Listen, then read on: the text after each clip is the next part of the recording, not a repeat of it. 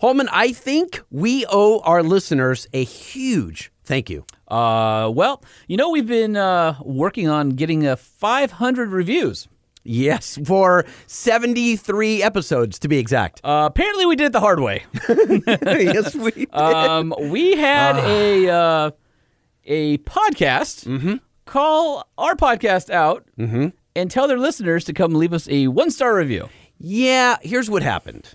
Do we really want to go into that? I'm that? just going to say briefly. Okay. Okay. In, in a couple of show, a couple episodes ago, Yes. I mentioned it was a podcast that I used to be a part of, Uh-huh. and I think that I expressed some of my jealousy for their current success. Okay. I think it came out as bitter. Well, hold on, hold that thought because I feel like I was just having fun with it and I was promoting to our listeners, irrespective of them, our own success here.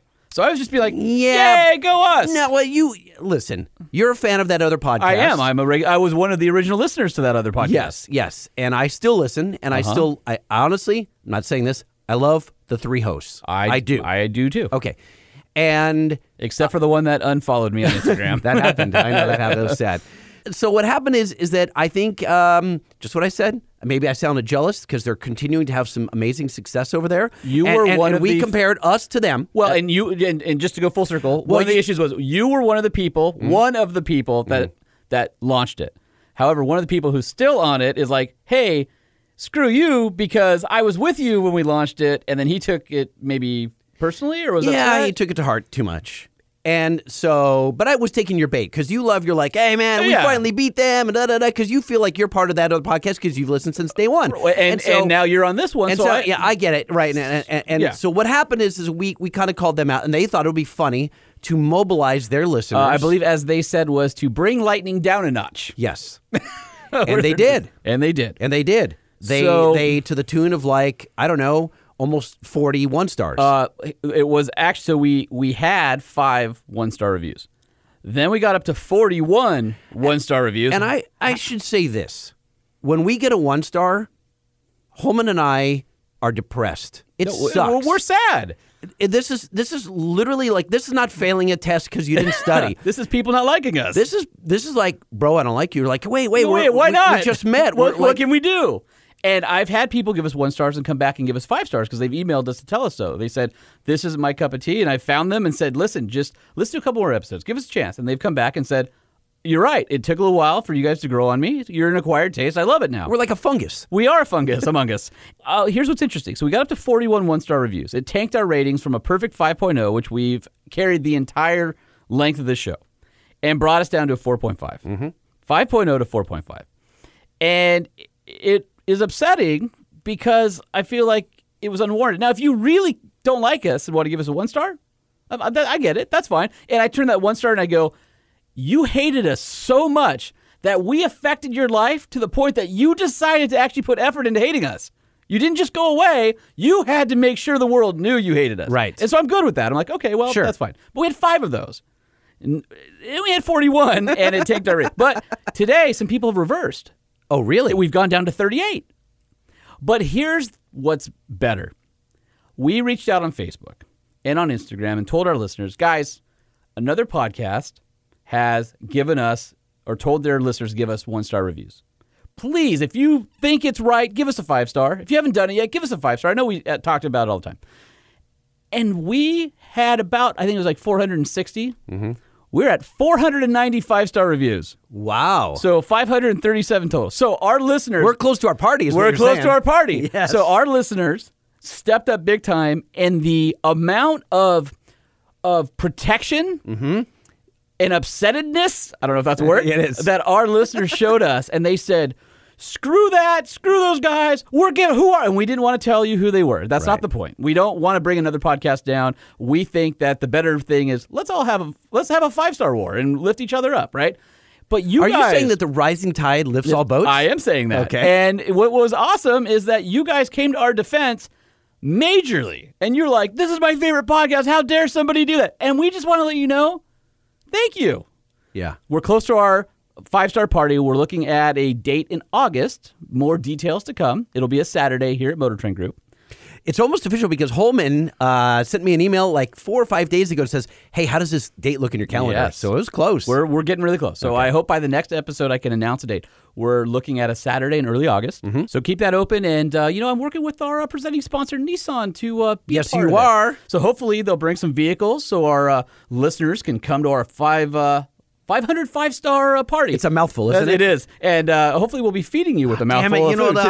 That's what she said. Yes. And uh, so hopefully they'll be here on site with some vehicles. You can check them out. And also working with our friends at Deck. So we'll have some more information coming up. But if you're in the market for a half ton truck, And why wouldn't you be?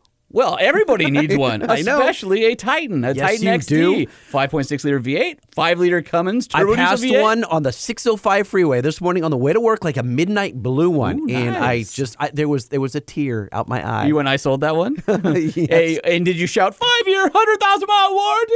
I no, out the window of they course went by? not. No, I Clearly, said, they knew they had good taste and they knew it. no, and I that's said why they bought Truck. Show podcast. And then he looked What and you gave you sipping? salute. and then, of course, our friends over at Dex. If you're looking for an awesome storage solution for your uh, truck or van, you got a bunch of stuff rolling around in the back, and you uh, need to have some weatherproof, lockable storage. There's no excuse for you to have stuff rolling around in the bed of your truck ever again. Or to have inferior Swiss or German bearings on your drawers. when you can have wait, oh, would you have them on your drawers? In your drawers. in your drawers. That sliding sounds drawers? weird. Yeah, your sliding when drawers. When you can have Texas, Texas bearings. ball bearings. All right, let's get this thing started. The Truck Show.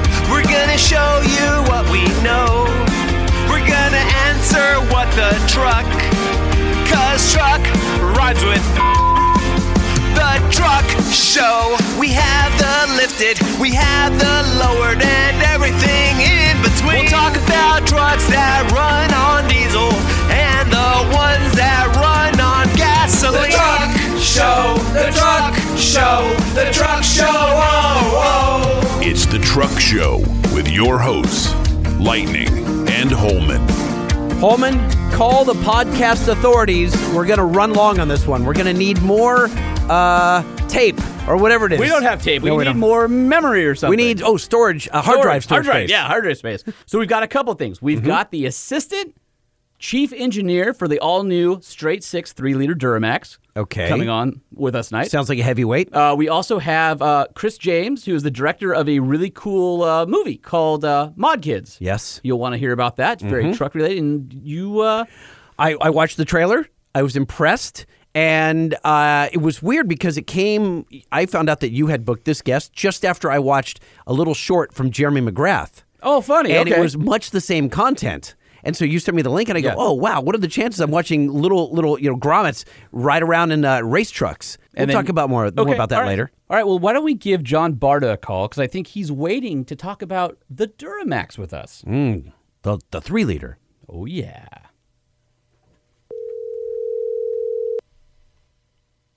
Hello. John Barta, it's Lightning at Home and Holman Truck Show podcast. Hey guys, how's it going? Absolutely awesome now that you're on the phone. But before you can say anything, we have to play your intro. So don't move. It's the inside job, baby. Yes, it is. It's the inside job now. Uh-huh. It's the inside job, baby.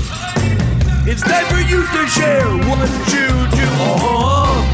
See, because it's the inside job. You're inside, and, And- you have a cool job. John Barta is the uh, is it the assistant chief engineer on the three liter Duramax? It is. That is very accurate. All right, that's a pretty good guess for us. All right, so uh, exciting for you guys. Finally, after I guess it's probably been three, four years of speculation. Uh, you guys have finally got to the point where the media is driving the brand new three liter clean sheet straight six Duramax, Watch your language. and uh, I guess we're at the point where we can talk about it a little bit. Yeah, we are, and and we're really excited to bring it out. And uh, we've been getting a lot of great comments on how it drives and uh, the fuel economy that uh, that it's going to achieve, and we're really excited about it. So let's start with the basics. It is a straight six. It was done in house at General Motors, and the output is 277 horsepower and 460 pound feet of torque. Is that correct? That is correct. The good thing about that torque is it comes very early in the uh, RPM band. Where you get that at 1500 RPMs, we get the two uh, the 460 pound feet, and we get 95% of that at 1250 RPM. So it really, Wow. really, kick, really kicks hard and uh, just comes on like like digital. So I guess the, the the number one thing is over the years, GM has always been looking at different ways to have, if you will, a quote unquote baby Duramax. There was a point, uh, uh, probably ten years ago, where there was the smaller V8 was being tested back when Hummer was around, and in some of the half tons. And then you guys went ahead with this and did an all new clean sheet design, and it's a straight six. So maybe walk us through what the thinking was behind the straight six architecture, and then also what the thinking was why a clean sheet design. How does that help uh, help you guys with? the engine? And when you birthed it, did you give it a blue bonnet and and like little baby trousers? No. Okay. I think so. Sorry. We're, we're still working on the trousers. We're not sure what color. Okay. So why, why a clean? Why, why would we do an i6, right? Um, so th- you know the days are really different from 10 years ago when uh, those other concepts were being bantered or, bantered around. But uh, th- why did why the i6? Because this whole concept was developed so that we had a great high fuel efficiency diesel engine to offer in the light duty pickups, which has been vacant for a long time, and we wanted to make sure we did it right wanted to make sure that we have the best driving experience for the customer. So the i6 allows us some great advantages for efficiency. It's naturally balanced, so the NVH is excellent on this vehicle, and the the i6 design allows low friction, which is just um, goes hand in hand with the uh, efficiency. It helps us with emissions, and uh, it's just fewer parts to have to have rotating mass. It's it's just an absolutely very smooth engine. Now, when when you're developing this engine, I guess I'm curious how many times you've you changed paths. Did you ever pivot? Well, I think the original design comps, concepts, we we looked at several different design engines, right, and we came up with okay, what's the best to get to our to get to our uh, uh, desired goals. As it turned out, with the next generation Silverado, which we've been able to work with from the very beginning of its conception, so we didn't have to get out a sledgehammer and make uh, extra room in the front of dash for it. We designed it in, so that allowed us to be able to put a line six in because the engine it's the longest longest engine in the T1 truck. So we had to make room for it. So that was an enabler. And we look at what we wanted to do in terms of efficiency, fuel economy, drivability, and the, the, the line six gave us that best solution. Did you run any any, any, any roadblocks there with efficiency? Well, any new engine development program is always got some challenges to it, right?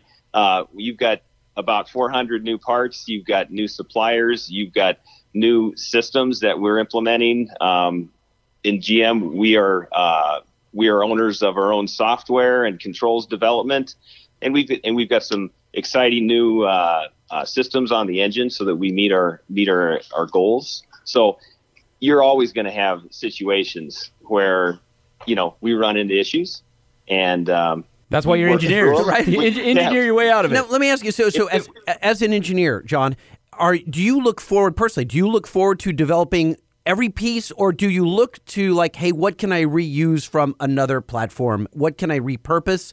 Where are you in that mix, or do you just like you, we call it a clean sheet? Does that mean everything was a clean sheet? So not everything. Uh, within GM, we've been developing our common set strategy for uh, not only gas but also diesel engines. So there are some shared components which came out of a lot of uh, deep development to say the best avenue forward.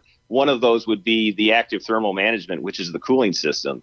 Uh, we share uh, a, a rotary valve, which gives us great control over all of our uh, uh, cooling needs on the vehicle, and that's shared with the 2.7 gas that's in the same Silverado. So I've got a question about packaging. Obviously, there's uh, inherent advantages to a straight six. Being completely balanced is one of those things. Uh, torque is another one of those things.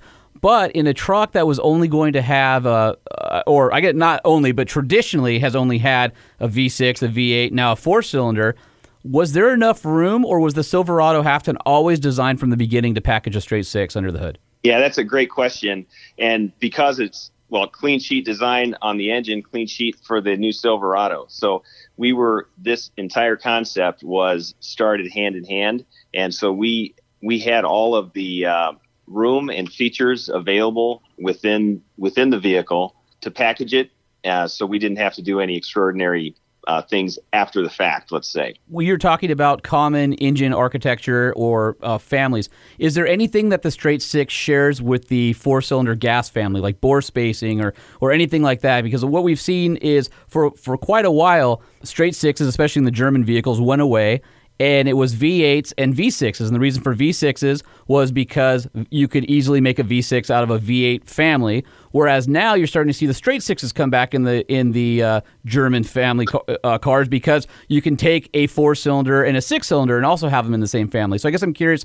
Are there any commonalities with just the architecture between the new gas power plant and the uh, diesel? So not so much with the gas power plant, but within within the diesel family, um, we do hit, so our our cylinder set strategy for diesels does allow us to go from a six to a four to a three, and and those those engines are uh, have been developed and you know looking for applications for those sometime in the future. So talk to us a little bit about the block construction, the pistons, and then also your injection and turbo system, the things that that make the uh, engine stout and the things that make the engine breathe. So the block's all aluminum, the head's aluminum, and uh, it's uh, we've got we've reduced the mass where we we don't need the strength, and we've added the strength where we do. So pistons are aluminum, but we have um, metal liner in the block.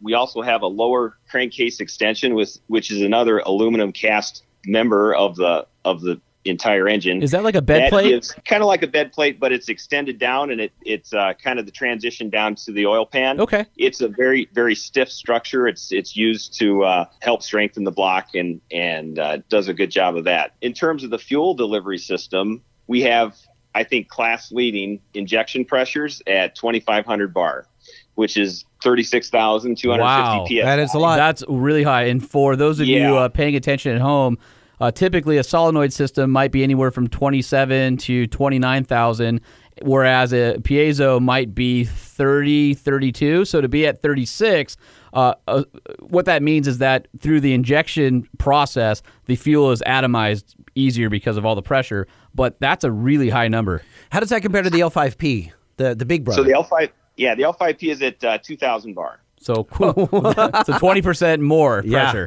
That allows us to get you know real high power density, um, and that's that's why our numbers are so good on horsepower. Th- The other thing you got to mention about the injection system is we have up to ten injections per cylinder event, so that allows us to do you know those small injections to help shape the uh, the combustion process, so we don't get those sharp spikes and we get rid of all that combustion noise. Yeah, a lot, a lot better for NVH. Now, is that dynamic throughout the the power band so that it's up to 10, but you don't necessarily have 10 going on all the time? Exactly, exactly. It's up to 10. You know, normal driving, we, we might be at, at four or five. Um, when we have in regen, we'll do after injections as well, which are, which would be included in, in that 10. So we definitely, uh, in some cases, we use all of them, some, and most of the time, not. What do the pistons look like? Because on the L5P, they are, it's a work of art. And the way you've designed the swirl so the fuel is swirling inside, it's got a very interesting dome. I know that there's some incredible technology in the Big Brother. Did does that go across to this uh, straight six? Yeah, so we've got um, patented uh, piston bowl that we use in the Line 6. So we've got our, our GM patented uh, bowl, which is uh, very similar to the, uh, the, the big Duramax, but uh, slightly different, I guess optimized for the Line 6. So I want to talk about the, uh, the one of the actuators that we have on the, um, on the engine, which is a swirl valve, uh, which is used in the intake system. So we have a, uh, dual runner system into into each one of the cylinders on the intake side. On one of those intake pads, we've got a small flapper valve which we control to bias the uh, the flow into the piston. So in low flow, low uh, load conditions, we close that the one flapper down so that we get more agitation and we get that swirl factor in there to help the mixture of the air and fuel and to get the atomization better and the efficient and the burn better. How many hours would you estimate, John, have been invested in the development of this engine? I didn't expect that answer or that question. Sorry. Um, boy, we gotta. a couple? Try, try hosting a show with few. him.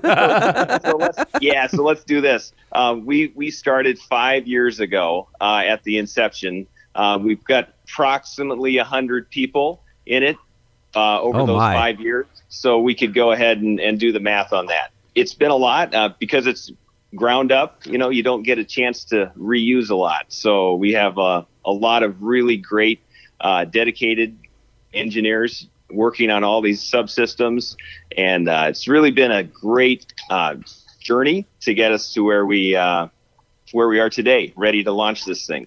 What's the buzz internally about this engine? I mean, are guys really pumped on it? And and then externally, because you've been talking to some other media as well, what's the early reception like? Well, it's been stellar. So internally within GM, we've we've built uh, a, a pretty good sized captured test fleet, and we've got a lot of engineers driving them around, and we're getting a lot of great comments back. Uh, we've got almost a little mini uh, fuel economy challenge going on to see who can get the best mileage. We had a guy that was driving back from our Fort Wayne, uh, Indiana plant up to Michigan, had a great tailwind and was uh, slowed down by snow, so he was only driving like 50 miles an hour, but he got he got a, a staggering 37 miles per gallon in that in that no stretch. Way.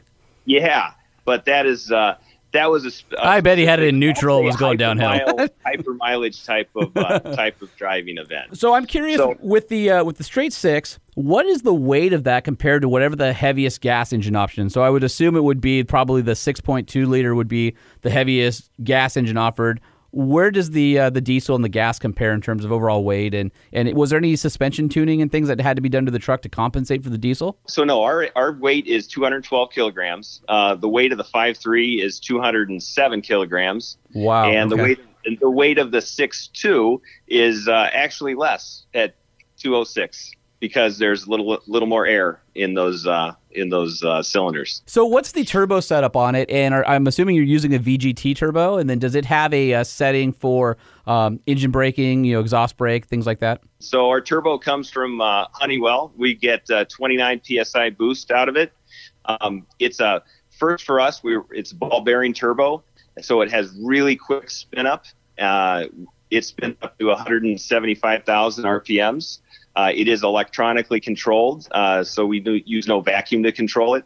And the electronic control allows us that quick response. This is where you're going to see with the VGT, we're able to really get the boost quick into the cylinder, and uh, this is what gives you the great driving experience. I uh, had the pleasure of uh, standing next to one of the Silverados with this engine in it under camo back when I visited Detroit several months ago. You didn't get to drive it though. I did not get to drive it at that time, but I was impressed with how quiet it was when you were standing next to it. You could definitely be in a drive-through and have no problem uh, ordering a Dr Pepper and a bacon cheeseburger. It- it- that's true. is it difficult when it comes down to that, John?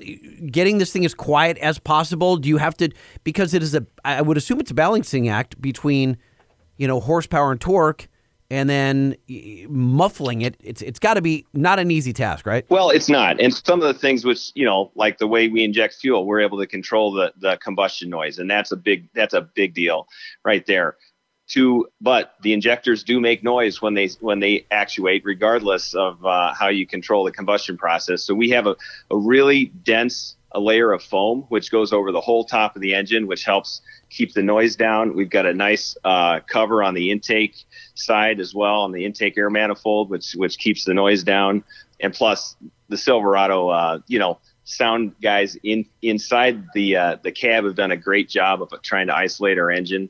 Um, we have active engine mounts to make sure that any vibration that is there or or, or roll during acceleration is minimized into the cabin. And it's just, you know, the thing is really quiet.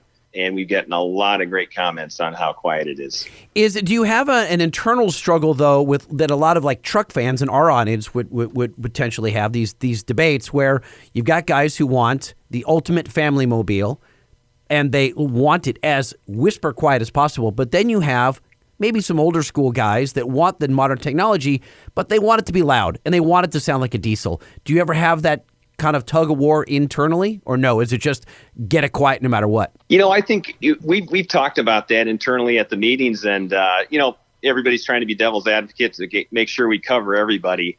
But I can tell you the early feedback that we've we've heard back is I I haven't had anybody complain that it was uh, not loud enough. I mean, honestly, if you get into the throttle you you certainly hear that thing come alive, and you can tell it's a diesel at that point. But it's only at those extreme, you know, WOT conditions, and during normal driving, it's great. So I would suggest we could, uh, you know, we could get a. Uh, uh, an MP3 and put it on a stick, and they could put it in their car if we wanted uh, diesel noises. I was just thinking about that too. It, co- it comes with well, a. It could be like that other an cro- SD card. Well, I was to say that crosstown rival who uh, puts fake engine noises into their cars and trucks. Yeah. which is Um, just Yeah, stop doing that, car manufacturers and truck manufacturers. We want to we want to hear what you got going on down there. Well, you want to hear it, Yeah. you want to feel it. Yeah. I'd be I'd be even willing, you know, that we we would even make different engines available, maybe like an old Caterpillar noise. whichever one okay, that might be cool. No, you got to do a roller coaster when it's going uphill. Uphill and then whee when it's going down. hey, let's patent that before we start talking about we it. should. huh? Yeah, yeah, yeah. So, so on your new engine, what percentage of biodiesel are you guys uh, approving to run in it? And then also, how cold will it start up uh, before requiring the use of a block heater? Ah, so we are we're uh, good with B20 fuel. Okay. And the block heater, you go unassisted down to uh, minus 22 degrees. What? Or our fr- our friends out in the uh, oil, Canadian uh, oil country, What do you which we mean, have a ju- lot of fans, they will- Minnesota. Well, yeah, but they will be very happy about that. Uh, Yeah. we once talked to a guy who, uh, in his diesel truck, he doesn't turn it off for literally six months because it gets so cold up there. What? Really? Yeah, it lets it run for six months. In his Well, I know guys with big rigs do that, Yeah. but I didn't know like consumer vehicles. Yeah, yeah. So uh, that's good to know that it'll start if it's uh, if it's cold outside. And then I don't think we've said this is attached to your excellent ten-speed automatic transmission, correct? It is. That's a great enabler for us to, because we have a pretty. I mean, for for the diesel, I'd say in the segment we've got a great power band, all the way from as low as like indicated 50, we're getting 95 percent of our torque, and at 3750 RPM, we're getting uh, our max horsepower. So when you accelerate, you get a great kick in the back, and then when you get up to 3750, that 10 speed really allows us to just stay right hovered around that. And as you are accelerating on a WOT, you'll see the RPM needle move between 3,500 to 4,000 back and forth like a tick-tock, and you barely feel the shifts, and you just scoot down the road like you got it, like you're driving an electric car or something like that. The torque is so linear, and uh, we just absolutely love it. I'm guessing you're biased, but if I were in the market for a all-new half-ton Silverado, is this the powertrain of choice?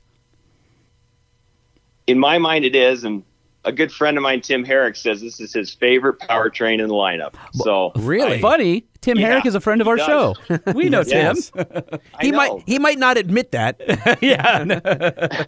you know he, he said something about uh, riding a mountain bike for you he said he, he, he told me to tell you hi Uh, yep. That. Okay. Yeah. I, That's he. the- uh, the he Tim we know. he actually called me yesterday and gave me a, uh bunch of crap for not being out at this particular media launch, and uh, asked me if. Uh, if I was mad at him and hadn't told him yet, and I'm like, no, I'm just I'm busy. So so uh, send Tim uh, my regards, and then I got one last question for you, John.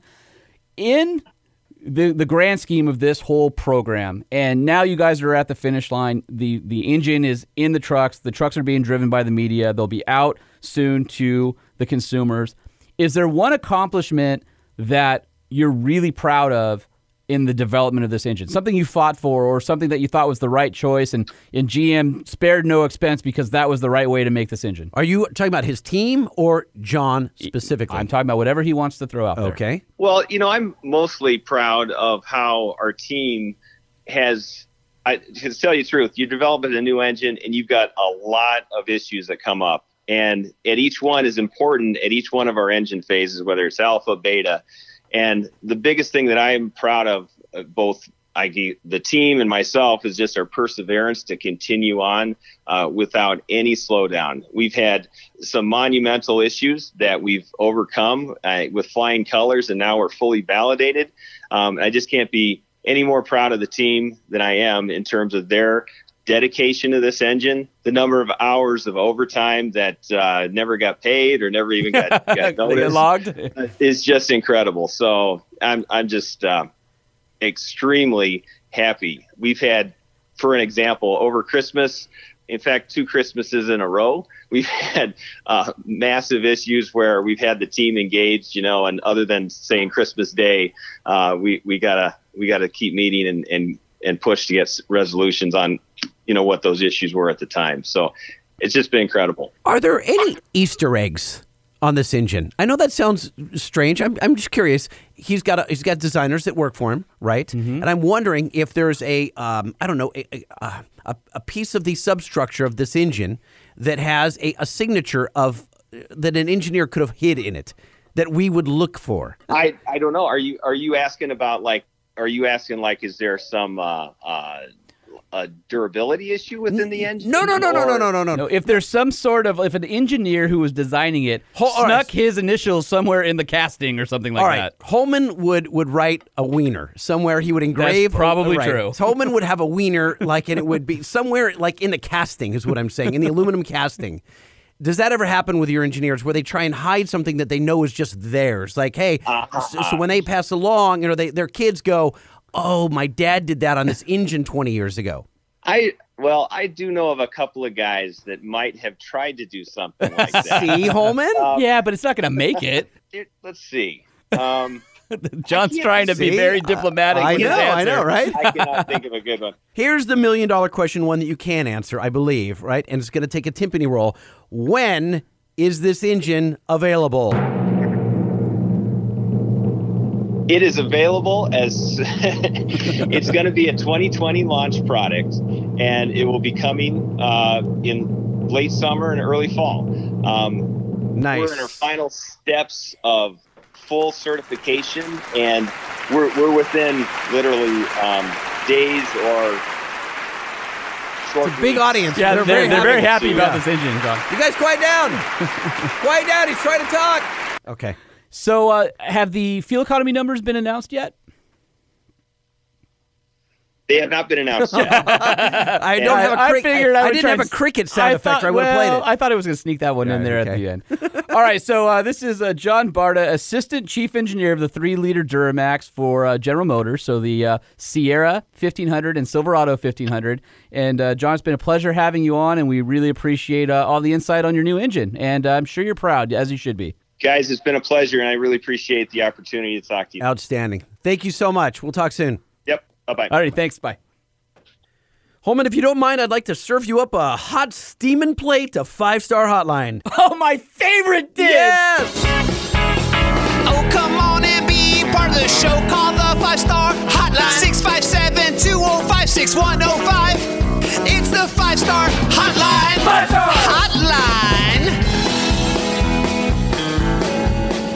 Lightning, Holman. Hey, it's Mongo. Just been listening to you guys since two in the morning. That's about eight hours worth of listening. I got another eight hours yet to go. First time listener, long time caller. Whoa. Yeah, I've been up a long time. Wanted to say, enjoying the podcast. Keep up the good work. Uh, Lightning, you're absolutely right. Diesel pumps should be green. Yes. Industry standard. yes, it Diesel is should. green. Sorry, that's the way it should be. Ford's rule. Hey, I'm quite a Bronco connoisseur. I currently own four of them. Can't wait for the new one to come out. You got to tell us a little bit more about it, Holman. Quit with this embargo crap. That's all for now. I'll call again later. Five star. Oh, Hey, five hey, star. five stars. And Embargo. so he owns five Broncos, and he was dying to know when the new Bronco is coming out, and Holman can't say. Um, Soonish? soonish? Sure. Okay. Yeah. I got a call on the way in to the studio today. Uh-huh. Yeah. And it was from uh, Nicole Alvarez, who is Uh-huh. a DJ on the radio station that I used to work at. And she goes, I know that you know when the new Bronco's coming out. Did she say it with that sort of like anger and uh, Um, sass? No, no, no. At first, she's like, "Hey, by the way, do you know when the the, uh, the new Broncos coming out?" I'm like, "Well," she goes, mm, and then she got surly. Wow. And then she's like, "I know you know," and I go, "Well, Holman knows. I don't know. He won't share it with me because he knows I'll blab it." That's probably accurate. and she's like, "You guys aren't under, Embargo. are you?" We And I might said, be. Yes, yeah, we might be. are. Lightning, Holman, Mongo again. Smoky Mountain Rain, keep on calling, Okay. Uh huh. keep on falling. Okay. Yeah. Hey, made it to Tennessee. Oh. He's still Um, driving. Still listening to you guys. this is probably going to be the longest uh, one-time binge of the truck show He ever. 20 hours into that drive if he's a minute. This morning at three o'clock. It's now one forty. Oh. Listen to you guys every second of the way. You Wow. Need to, you need to pull Heavens, over. There's Yeah. so many episodes I haven't listened to yet. Get some rest. Just wanted to check in with you, let you know I'm still alive. Good to know, Again, buddy. it's Mongo from Mongo's Garage. I like that. Nice plug. Yeah. Okay. All right. All right. All right. We got that. Hey, I almost forgot. five star, five star, five star, five star. Five star. Five star. Five star. Hotline. Yeah. Well, All right, appreciate all that, right, Mongo. good. Thanks for calling in repeatedly. Wonder, uh, wonder how the rest of his trip went. I don't know. Let's find out. Lightning Holman, it's Mongo again. Hey, Mongo. Sweet home Alabama. wow. Okay. Lord, I'm coming home to you. That's right. Made it to Alabama. Uh, still listening. It's like uh, going into the 12th hour at this point. You guys were just talking about the VWs and where they're all parked. Next time you get a chance, go on Google Earth and pull up the port of Baltimore.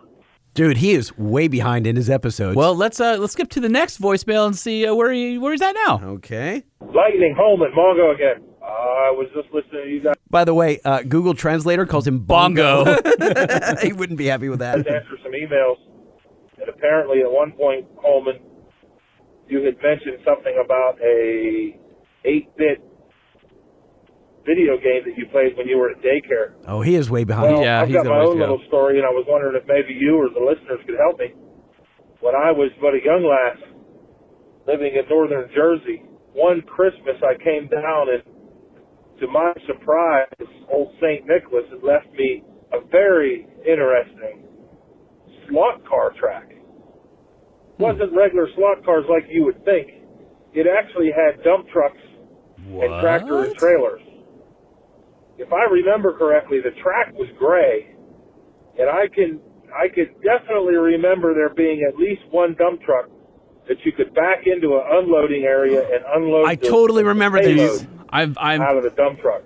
Wondered if maybe anybody else remembers that. It would have been sometime Tyco. in the early '80s. I think it. I, late Tyco sounds 70s, right. Early '80s. I know right what it is. I think I'm gonna pull it up on Pinterest. Hazzard was popular. US One Electric Trucking from J.C. Penney. Okay. In the white box catalog, this track came with the airport. It says it's rare on eBay right now, $112.50 with 33 bids. I remember. There's the track you could back into. I remember I to backed load the, up your semi. Yep, you backed in, and when you uh, when the dump truck hits this little point, it Yes, dumps. It dumps. Oh, I, lo- I like listeners who bring us down memory lane. All right, well, I think Thanks, Mongo. I think enough for Mongo for now. So, Lightning next- Holman, Oh, Mongo Oh, here. oh, the more Mongo. Mississippi. Oh, good. Mississippi. Woo! all right. So enough with Mongo. Okay. We've had enough of him. right, no I think we're no, I- ne- ne- Lightning Holman. Oh, Mongo here. Mo- Mongo's again. back. I didn't want to leave you guys hanging. Were you worried about Mongo? his say his well being. Yes. Yeah, I was definitely Success. worried. Success. The uh, road trip is almost come to an end. I wonder how many I've episodes he been got through able on to that road deliver trip. my part. Uh, I looked at the machine that I came to look at, and now I've turned around and I'm going to try and make it to the other side of wherever it is, New Orleans, so I, I'm not stuck in traffic, so I can drive home in the morning and listen to another 16 hours of the truck 16 podcast. hours. That's Of like the four, four shows. I want to talk about the Broncos. Well, you know, Mongo, that's a, have a have a really safe trip. Yeah, no, and uh, uh, we'll check out with you. yeah, uh, not so much. Damn yeah, yeah, we'll check up, uh, check in with you in a couple weeks. Hey, Holman and no truck boy. Oh. Okay, there's an inside joke there. That's, Don't even come at me like that. that's funny. Don't even come at me like Only that. Only some of you will know, but there's a there's a uh, Well, there's a no, story there. Sold my truck and That's looking not- for a new one. That's not what he's referring to. I know exactly what he's referring to, and so do you. oh, oh, n- No dog boy. new dog. Uh, You think he is? Yes. Really? Yeah, I think he's referring to No Dog Boy. Uh, Yeah, I'm going to pass by that story. Keep on moving. Come on, that's a good one. Just calling to find out when are you guys going to be hosting your event? Funny you should because ask. I think you guys passed 500 reviews, not including the bad ones from that podcast. But I hijacked my fiance's phone and put a review in there. So Five stars. Nice. All right, five stars. Five stars. All right. Sweet. So uh, as we said, it'll be in the first half of August on a Saturday. We're working on some dates, so just leave that area of the uh, year open. Leave and- all of August open. How about that? Okay, I like that. All right. All right. Lightning and Holman. Holman, I gotta say, you are right and you are wrong about lightning. Wow. How can I be both? Um, Oh wait, you're- should we guess? Sounds complex. Hmm. Are you gonna guess? Um, I think that. Um, no, just let's just listen. Okay. To right when it comes to the audio issues, I gotta say, lightning. I actually spent several years working in the car audio industry, and it's not Uh, that makes two of us. Yeah. uh-huh. quite as prestigious, I'm sure, as some of the things you've done, but I am an audiophile, and I have to say, when you continually bring up the audio issues, it actually is more glaring than if we were just to try to listen to them. And we know that. So Oh, Holman yeah. is right about that, but I can feel your pain. Maybe you think it's uh, like radio, but I got to tell you, it's like zero percent chance that someone is actually going to start listening in the middle of one of those interviews and miss the profuse apologies that you ahead of time. So one apology you probably do. Holman, I got to say you're wrong about Lightning mentioning Banks Hey, every now. episode. Every episode? Every episode?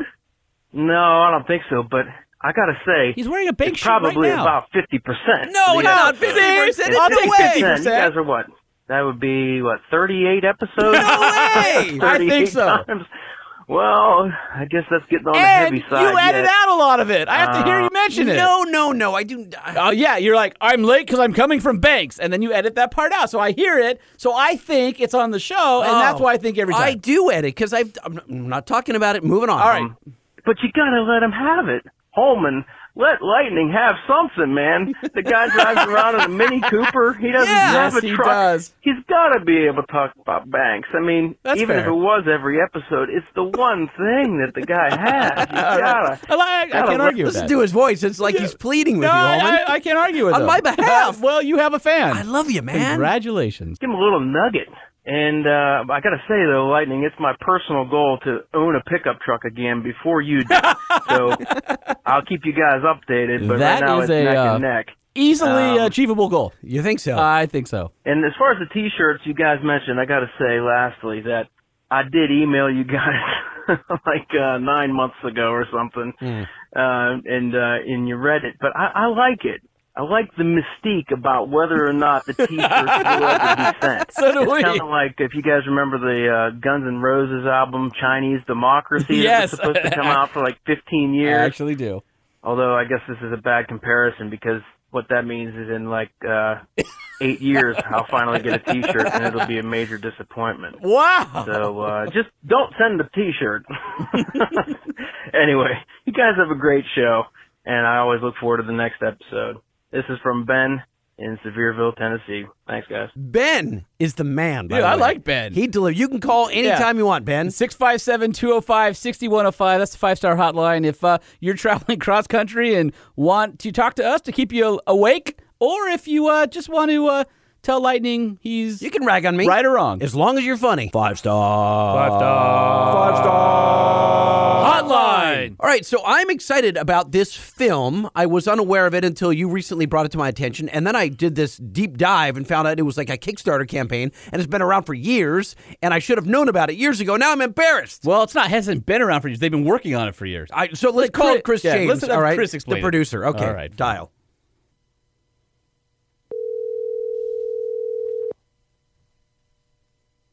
Oh, this is Chris.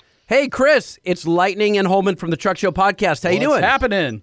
Very good. How you guys doing? Fantastic. We want to talk to you, but before we do, we have to play your intro. Don't move. Pull up a stool and share. Pull up a stool and share a story. Pull up a stool and share. How about you pull up a stool So, Chris James, you can't really pull up a stool because you're not here with us, unfortunately. but if you were, we'd have you pull up a stool and share a little story with us. Chris, you are the producer of Mod Kids USA, and we want to dig into this Amazon film and find out kind of the backstory. It's been brewing for, I don't know, like five plus years.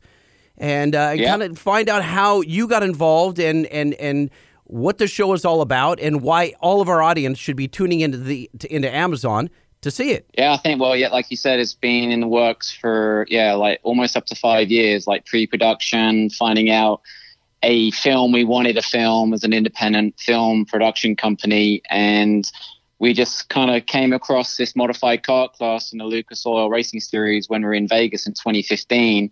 And just fell in love with the class, and that these kids go really fast, and it's like as exciting as the pros. And we said we have to start filming this. So we interviewed every kid in the mod kart class like back in 2015 um, obviously we can't follow every single kid in a film um, but we we picked like five or six to start with and kind of build it up from there. And so really we started filming in the 2016 season. So this mod kids usa film that's coming out on amazon will be uh, you know the first of actually five full-length features we, we're producing And so essentially, this is following these kids as they have moved through the racing hierarchy, and they're now into like, uh, was it mini trophy trucks or or uh, Yeah. okay, Yeah, it's really like um, I guess before UTVs came along, so you got like the junior one kart class and junior two, and then they decided to really suit them up and make them go really fast, and they became the mod carts. And really, like mod carts is like you know this that's when you start going like 80, 90 miles an hour and start shifting gears and spinning around corners at full speed like the pros. So it's like it's the perfect class to kind of gear up the kids like from 12 to 15 to then like go into the pro classes later on. and these are uh, these are skinned like pickup trucks, so they look like uh, little mini trophy trucks, and they're really badass. But but they're basically go karts, right? well, these have suspension, Uh, desert racing style off road suspension. No, I know that, but they, I mean, they call them carts, so I would assume they they have to be related to go karts. Am I am I way off base there? I mean, why are they calling mod carts? Uh, I think like the carts is just like you know you had like trophy trucks and then they put carts on the end to kind of make it sound more kiddish or give it a kid kind of vibe. Okay, all right. Um, it, it's it, they certainly aren't anything like a go kart. They, they're really like a pro light truck, like kind of squashed down to like a mini th- a mini truck, and so you know it's called cart. So you know they're called mod carts, and then we kind of like said, hey, we should call these mod kids, and then so like the last kind of four years we've been building the Mod Kids USA brand on social media like everyone else. So, you know, Mod Kids USA, like it's on Facebook and Instagram. And, you know, within the niche of the sport, we're very well known. But like when this first film comes out on Amazon, then we're we're out there for the whole nation to see. So we're really excited about this film. It's really, really cool. I mean, this is where like Nash, you know, future NASCAR legends are born. They're like born in the dirt. They're like, you know, they they battle young.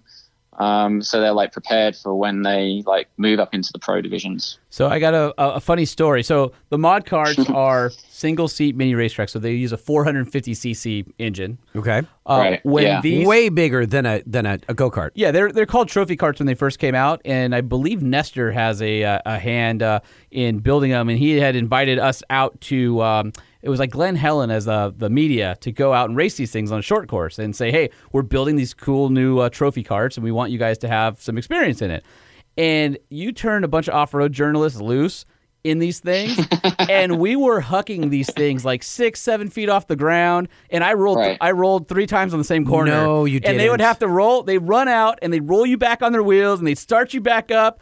And I feel really bad because the trophy cart people must have had every body was cracked from the journalists being let loose. And They're way too big. Oh, it was awesome. Oh, did dude, you have like do you have a little mini Hans Oh, device in there? No, well, it wasn't. I mean, this was ten years ago, so it wasn't really a Hans device. But you had full you know, helmet and a full race suit and and and you know whole nine yards. But it, they are so much fun. I can understand you know the appeal, but I can tell mm. you that they roll really well. So the only time I've ever rolled a vehicle. Out of all my years of wheeling, jeeping, off-roading, was in those stupid trophy cars, getting around. And it was right after when we did it. The track was was uh, the surface was really different because it had rained. So there was wet spots of the track and then dry spots of the track. And as everybody was chewing it up, you know, spots were getting So you would turned up. catch an edge like a snowboard Yeah. and go right And over. boom, dum, dum, dum, dum, dum. Got it. Let me play a quick clip from the from the film. Beautiful. That's nice right there. So when you're going off the takeoff, it really pushes you down in your seat, and it feels like your heart almost stops, or like your guts are falling out. It's just a huge adrenaline rush. It's it's pretty much like a roller coaster. When they're off the track, they're all friends, but when you get on the track, you got no friends on the track. And the kids all want to win, they get aggressive. Well, as you can see, like when we kind of went in and clipped, the nose got stuffed in and bent the bumper back, and just like a sway bar was bent back here. We got we came out very lucky in this run. So the kids, uh, Chris, they are in it to win it. Like these, and it's before they've learned fear as well. So that's an interesting dynamic. These aren't adults that are like, I don't know if that jump is too big. They don't. They don't have fear, right? Right. I don't. I don't think so. I mean, we don't see any fear in them. I mean, like, yeah, we're following kids. Like, you know, they come into the modif- modified car class like 12. They get phased out at 16. Once they hit 16, then they have to leave the class. Oh, they're old at Um, 16. Yeah, they're all Yeah, they're like, um, yeah. You time to retire, Exactly. right? yeah, yeah. So it's kind of interesting because the 2016 season, like, so you can hear Cole Keats talking at the end there. He's got this high pitched voice and he's really small. Well, like now he's like racing pro UTVs and and he's like, you know, he's 18 and he's like probably like six foot three. Um, then you've got like Hailie Deegan. So like in the film, we're at Hailie's her 15th birthday party. She's about to turn 18, and we all know about what she's doing. So this is really where the kids learn everything. And when they're in the modified car class, they're like preparing themselves for these pro divisions. So like fear, yeah, I don't, I don't see fear. That they they all want to win, so they'll like do whatever they can to win. I mean, once you throw the kids out on the track, spotters, parents, they haven't really got any control over them, even if they think they have. You got kids racing 90 miles an hour on a track, doing jumps and going around corners. Like, how much control have the adults got over that? And Hailie Deegan, of course, is Brian Deegan's daughter. So for those of you who follow uh, desert and short course racing, you'll know the name Brian. How about motocross before that Well, and freestyle? That's or what the he was or the for. truck show though. Yeah, well, I, a lot of these guys driving there's trucks, they know motocross sure. exactly. Now, it's interesting that I saw last night, I want to say that Jeremy McGrath did a little thing with Maxxis Mm. Tires with his, I think it's called like From Family Time to Showtime. And he had these Yeah. same, his kids. You know, they start us like, all right, his, his wife's like, you have about an hour before dinner, so go have fun. And they go out and they blaze around and they come back just in time for dinner. And they're using these little mod carts. So I'm wondering, It pretty much makes me feel like a failure as a father, to be honest right? with you. What is the the dynamic with a lot of these off road racers getting their children into it? Or are they the norm or the anomaly? Well, I guess like before we started filming and didn't know much about the sport, I have an extreme sports background myself. Like I was a break dancer as a kid and did BMX as a kid. So this is like this just started off as a passion project for us. But I always Well, oh, heard wait, this wait, kind of hold on. You, Wait, you stop. can't just Stop. You can't Stop. glaze over breakdancing. First off, you've got a silly accent, and then you tell us that you break dance. Wait, hold on. We, we you know we have to ask him the question. I know. Where are you from? Is it is it Well- Australian or is the are you are, are you uh, from New Right, Zealand? So, so I am American, but I was raised in the UK. So like I went through the whole hip hop movement in the UK, breakdancing. So that's how I got into music production and then got into film production and now doing the mod kids. So as I'm just getting older, I just wanted to get excited about something again. Like, oh, like when I saw it, I was going like, well, if I lived on the West Coast in, you know, Vegas or California where all these races are being done, and I, you know, if I could have done that as a kid, I would have wanted to do that as a kid. And I kind of really just went on pure passion and we just dived into it. But the the first thing I heard was with age comes a cage. So you kind of mentioned like Jerry McGrath and Brian Deegan, you know, from the motocross kind of era. And you know, as they got older, then they had this saying they used to say, like, you know, they didn't want to break all their bones and stuff, so they put themselves in a cage and they went into truck racing. And as that progressed, then their kids got older, and then they the kids wanted to race too. So then I think this is why these little carts started like started. Um, now, like with age come the cage is starting to go away. Now within our scene, like kids that do motocross um, ATVing and stuff like that, where they can fall off and like break something. Like now, parents are going like, let's take them out of this and put them into these carts because they have a cage. So I think that's like helping to grow the sport as well. And I think like when when this first film was released, I mean, we put there's a lot of time and effort into this film. This is a full length feature film. It's a 90 minute film. I think Still shorter than when- our podcast. Yeah, I mean, we're already starting to bring people into the sport, like what we've done on social media. Um, I think like when kids start to see this, they're all going to want to be a mod kid um, when they see this film. So like, I'm excited about seeing like you know new fans coming to the sport. Like actually, we're being involved in bringing a new, like you know, like if this if a kid's 12, we want the fans of mod kids to be under 12, right? So um, that's the kind of demo we're going for, and so they can look up to these kids. Um, that's what we want to kind of create. And I think we've done that on social media pretty good. When this film's out, I think, you know, we're hoping it could it can blow up. Now, were you behind the Kickstarter, or was that before you became involved? No, I was still involved in the Kickstarter. The Okay. Kickstarter was, yeah, like was actually like, you know, um, you know, you guys actually, um, at fourwheeler.com Yeah. did an article and it was, yeah, it was originally to bring like awareness to the film. Um, but we kind of thought like, oh, like if a thousand people wanted to support the film and, you know, put $20 in to support the film or something to get a digital download, that was twenty thousand dollars. I mean, that's not really a lot of money. So then we said, well, let's create something that can like have more value. So we we created the uh, motivate um, motivate radio control and kind of raised like you know closer to fifty thousand dollars. And uh, the the motivate radio control car company is like you know it's just started. They they're, they're now out. You can now buy them. We'll bring the price down as the film starts to come out and it's just like a real good tie-in to like having a product within the sport because all the kids play with RC cars, race RC cars, and so it's a good tie-in to our film, you know. So, but yeah, like I mean, that was like when you guys put it on four wheeler. I mean, that was like around like July, the middle of July, 2017. Yeah, I was So ask it's how many years ago was that? That's that's a couple years ago now, almost exactly two years ago. Yeah, so it's been two years to like find the right place, to find the right distribution, and that this press passion project isn't just one film. It's going to be five films.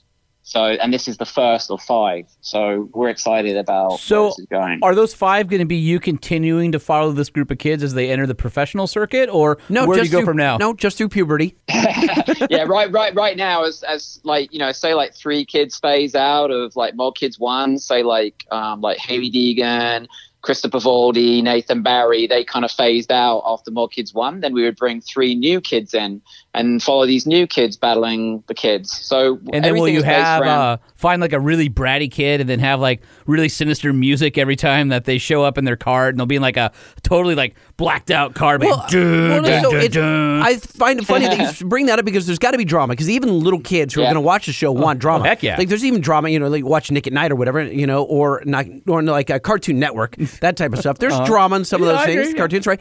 So they want this. Do you have like? Is there the villain? Is there like the James Bubba Stewart of the uh, you know of, of motocross and mods kids? Yeah, I mean, it's definitely different personalities, and like there there can be kids considered villains. I mean, at the end of the day, like if there's any drama, it's coming from the parents and the adults. It's not really coming from the kids. And you know, so I mean, every parent wants their kid to win. I mean, really, this is like, oh, I mean, you could say if it's for the TV series, it could be like, you know, dance mums, like soccer mums type thing, and add loads of drama for TV. We don't really have to add drama because the drama does come from the parents. It's hard for us to capture that. Um, I think as the production grows, we'll have more and more film guys at the track. Like normally we have four or five film guys. Essentially, we probably need like two film guys following every family so we can capture everything. But 100%, when we first came into this, we said, oh, we don't have to make up the drama here. There is so much drama. Whether we capture enough of it in the films, I feel like we need more. Um, some people feel that we need less. Do you have a hockey dad? Is there is there one of the parents that is just like larger than life and always screaming and whether it's at his kid or the other kids that everyone loves to hate? I think I think we do now. Not when we first started. I guess we were trying to play a little bit of nice at the beginning because everyone had to trust us. Like we're filming kids and families, and they didn't know how this production was going to roll. Now we're like three years in, and we're in our fourth year. Now there are families that are wanting to like like kids in the junior carts. They want to be in mod kids, so we can we can be selective. If we want to choose someone like that, then we can. Um, I think there are characters like that. Yeah. Um, yeah, it's a bit of a mystery right now because the first film's not out. So I think once people see the first film, these films really flow well into each other. I'm I'm all for drama. I just want it to be real, you know. You keep saying we. I'm curious who the we is. Like who Yeah. who found this group? Like what film company were you with that said, "Oh my god, look at these kids, we have to follow this." And then where did the money come from because it wasn't just Kickstarter. Oh wow, no, no. I mean Kickstarter. I mean that, that's done nothing to really support what we're doing. Media Rocker is like our so it's like media and then rock with an A, and we were saying, hey, we'll rock your media, Media Rocker. So it's like MediaRocker.com. And we started to do music videos and country music business. Um, we started a country music show that was like on the CW network and then got picked up by Mark Cuban's network, AXS TV. So we kind of like, we were doing a lot of live entertainment, uh, So music. you're secretly and quietly a big deal. Uh, I, you know, I don't want to say a big deal, but I guess like in that world, like, yeah, I mean, you can Well put done. a comic spin on it. Hey, I'm a big deal. Uh, the- Uh, the- Because so that's from- what you would expect from a breakdance loving Brit. exactly. Uh, Country no, he's music. an American who was raised in the UK. I'm just saying. so we kind of like took that and then like you know obviously we did a lot of corporate work and then we kind of find that boring so the we is actually like around 13 people so we have like Oh. videographers we have editors we have colorists i'm overseeing it as, I- as as i get older i'm more in that executive producer role where hey i don't want to go in a bus and follow all these families and film it and stuff like that. So we're choosing people that want to do that, like they're getting into that, like a younger demographic, like 20s, 30s, you know, out of college or whatever. We, we find the best of the best in what we do. Um, so I think like, yeah, in terms of financing, I mean, the first year we, we did have someone that was willing to back the whole project and they pulled out last minute and we were already we already chosen the kids. We already bought like mia chapman for instance was racing utvs at the time and we bought mia chapman into Mod Kids USA because my producers were saying we need we need a girl. We need a father girl relationship in the story. And that was before we then bought Hailie Deegan in. So it was all a le- this is all a learning curve but we have the experience to do what we've done. I think we're really proud of the work we've done. So the first year you know, it's a couple hundred thousand dollars to do these films, each one. So first film we fully financed, um, and second year we then started to get some partners. Like from day one, we've been working with Kicker Audio. Kicker Audio are a massive um, supporter of Mod Kids USA. We then have um, Current Debit Card, which is a debit card for kids, and then it's a debit card for teens, and now it's like they have an 18 plus division. So that so I think like with Kicker and Current outside of the racing industry sponsors, those are the two main ones that are like helping support us. Um, you know, I wouldn't say they're funding 100% of the project by any means, but it's getting bigger and better. And some of the partners we're going to bring on this year will be um, kind of in that kind of time frame. I, I, I think like you know the racing partners that we have, they do the best they can. Um, Yeah, their budgets are much smaller. Yeah, they're a lot smaller, and that's the uh, well, that's the thing we got to go against us. It's like we're filming kids, and people don't take it as seriously. So when we first started, it's like you know maybe people don't really care about the kids and stuff. We were probably one of the first media companies to be filming the kids. Um, I think in this people series. in this uh, environment are Hmm. afraid of kids. Because because no, they're gonna because, beat them up. They're gonna beat you up. No, I just feel no, like I mean this- because social media so the- and, and it's too easy to do something that could offend someone with a yeah, kid. yeah. I, I think that pe- that people, I think that everybody loves a good story with kids in it. I think it Mm. it brings back a, uh, a a genuineness and an honesty that all of us wish we could get back to when we were that age. But of course, we're all old and decrepit now, and those those Speak for yourself. Those I'm years- young and Yeah, speak for agile. those years are, are long behind us. So I think that I'm we- still breakdancing. yeah, uh, well, I, I break also, but it's not dancing. It's usually crashing on my bike or something. Um, but I, I think what it does is it, it's a genuineness, and it brings back what we remember or wish our childhood or us at that age would be. And I, I think there's genuine interest, but I just think in this climate, people are worried that you know with kids, there's an extra level of safety or extra level of making sure that again social media or that you don't offend somebody and and so mm. kudos to you for pulling out a story that I think people can really get behind and and trying to find that authenticity in something that's really cool. Thank you. Yeah, I mean, thanks for noticing that. That's uh, just to hear that from someone outside of what we've been doing and in our own world is kind of really cool to hear. We uh, we get it, and we suggest that everybody head on over to uh, Amazon Prime and check out Mod Kids USA. So it's free, It's- right? If you're if, if you're, yeah, Amazon if you're Prime, member, yep. okay. And it launched now in the future us, so it'll be uh, last Friday on June 21st. So uh, by the time you hear this interview, It's it- live. it's It's live out. and it's ready to go. It's live. Right. And we'd love to hear your feedback. Truckshowpodcast at gmail.com if you decide to uh, to watch the movie and check it out. I mean, us know what you people are always asking for family entertainment, you know, because Sure. a lot of the reality shows are they're they're too older, they're too risque, and then the young reality show, like I said, a Cartoon Network or Nickelodeon, whatever, is just too young. So this, I think, this might be the all ages answer. Yeah, this is something the whole family I think can rally behind. You know, if if uh, if dad likes power sports and, and desert racing, and and the family wants to you know learn more about it, or or ha- you know the kids have somebody to be relatable Mom's with. gonna right? get a little drama because she's gonna get like what's that show where they follow around the little beauty Yeah, the queens dance moms and or the something like moms and that, all that stuff. So I think, Dance yeah, moms. I, I think that there might be some of that in in this show as well. Yeah, we're getting that.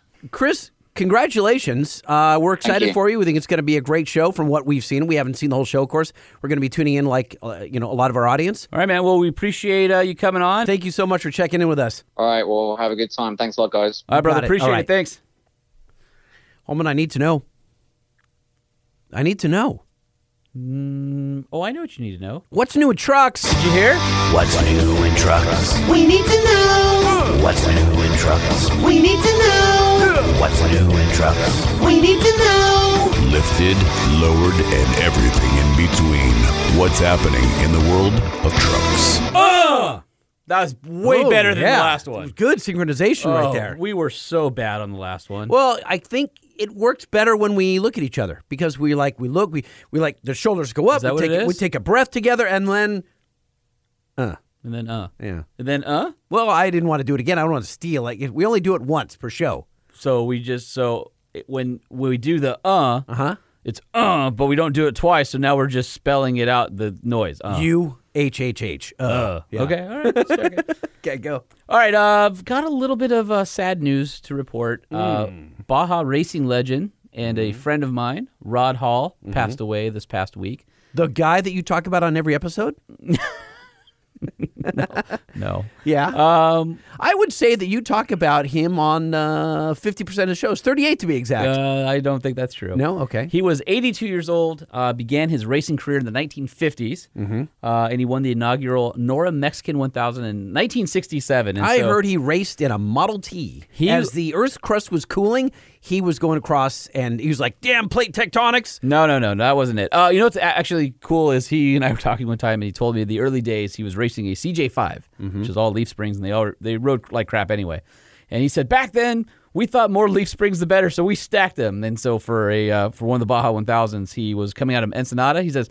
That damn thing rode so hard, almost cut me in half. So I took off my seatbelts and didn't wear them the rest of the race. Oh no! And these were times where the guys would be in Baja and they would sleep under a cactus or they'd get lost. They'd have to wait till morning. I mean, it was, it was crazy. There was no GPS and, you know, it was, wasn't a whole lot of maps from down there. Yeah. And uh, Rod was That's the- when men were men. Oh, well, let, We're just wimps now. let's talk about that. So Rod was the only person to ever race in the first 50 Baja 1000s.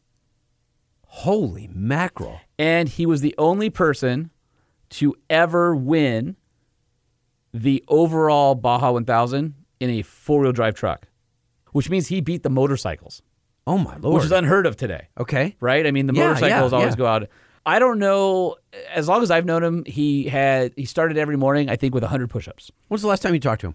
So I talked to him about a year and a half ago on the side of the Vegas to Reno uh, race course when I was racing with uh, his son Chad Hall, and I had a chance to race with Josh in, in the Baja 1000 back in the You were in the mid 2000s. Yeah, I was uh, got out of the race truck and I was in the pits, and Rod came to sit on the side of the course and, and watch uh, watch Chad run, and it was uh it was awesome to catch up with him. He, he had uh, Parkinson's, and so uh, I know the last few years were kind of tough, but a funny old guy, just one of a kind, a character. Just super, super happy. Uh, Sounds like just packed two lifetimes into one. Oh uh, yeah, for sure, for sure. Great family. They're out of uh, out of Reno, Nevada, the Halls, and uh, the the family is obviously legendary in the world of desert racing. And so I know it was tough for everybody to lose Rod, um, but uh, he lived an amazing life. In at one point, I'm looking through his bio. He had 37 consecutive victories in score in the High Desert Race Association. He Is that more than anyone else? 37 consecutive victories in desert Oh, racing. oh, consecutive. Sorry, I missed that part. 37 consecutive. I mean, like legendary, like Uh-huh. literally a, a living legend. He had over 160 event wins in his lifetime. What would you say made him such a winner? Is it his just pure experience and wisdom, or was he just balls to the wall faster than Nope. everyone? What was it? Smart. He was a guy that could always keep his truck together. Rod wasn't a guy that would hammer down and break his truck and then waste a bunch of time fixing it.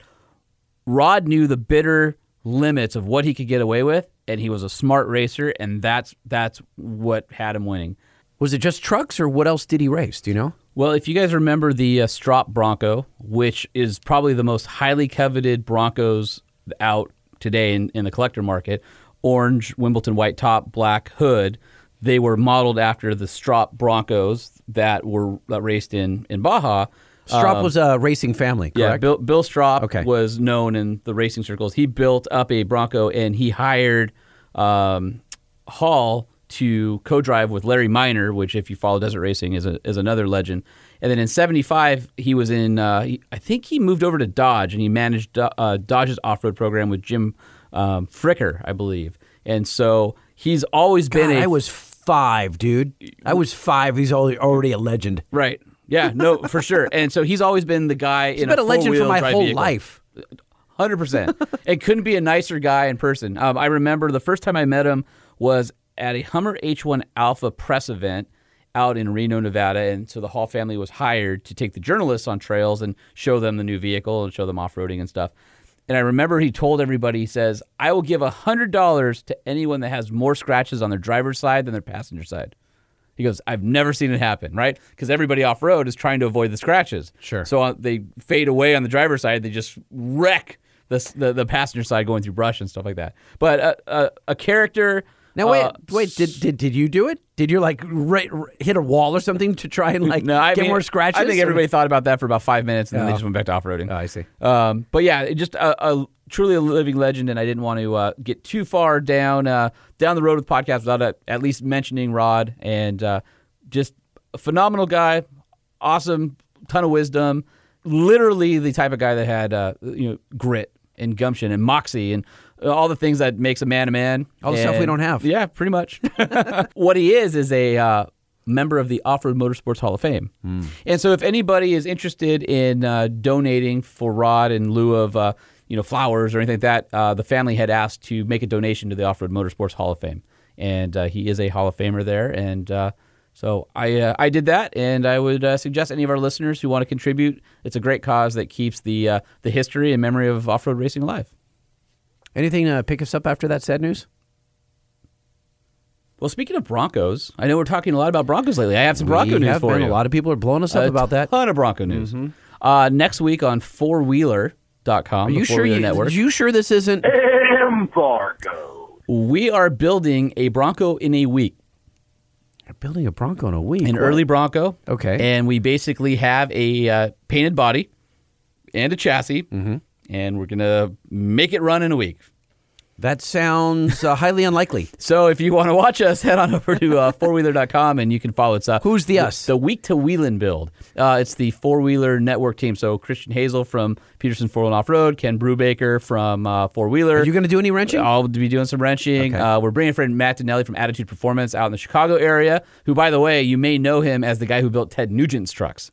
I His Bronco. did not know that you- Ted Nugent had Broncos. Do you remember the uh, mi- the speaking of minis? Do you remember the Dairy Queen commercial? Who, who was talking about minis? Just hold on. Do you remember the Dairy Queen commercial that had a mini on a monster truck chassis?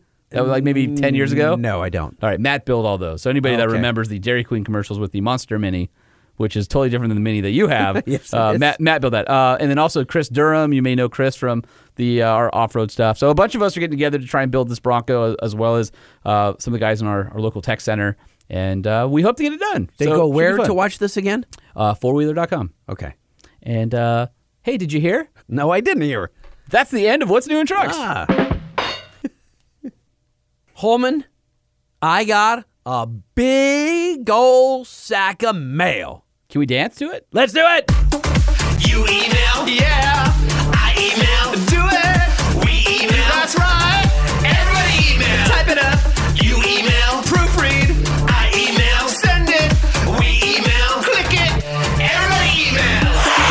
You're gonna hog those things all to yourself. Or you're gonna give some to me.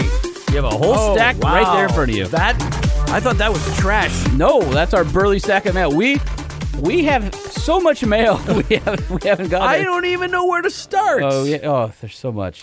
Thanks to Omar Khan for that wonderful jingle, by the way. Oh, we love Omar. Omar, we love you. Thanks Mm-hmm. for our jingles. All right, so I will start. This is uh, called Responsible Truck Driving Gun Owners from Luke. Hey guys, I was just listening to the Daytona Truck Meet episode when I heard Holman asking about one of the gentlemen's concealing carry guns that would fit in his bare paw hands. Which he absolutely had bare paw hands. Massive. So that's our giant seven foot friend Jared at Wicked Customs. Super, super cool guy. Uh, so he says, I'm curious, do either of you guys regularly carry? And if so, how do you secure your weapon when you're inside of your trucks? Do you leave it on your hip or maybe have a gun safe or some other product in your truck? Interested on how to handle that. Thanks, Luke. I do not own a firearm. Holman does. I almost got a Glock. My friend was going to give me one, and yet he reneged on the deal, so I have no gun. Wait, he was just going to give it to you?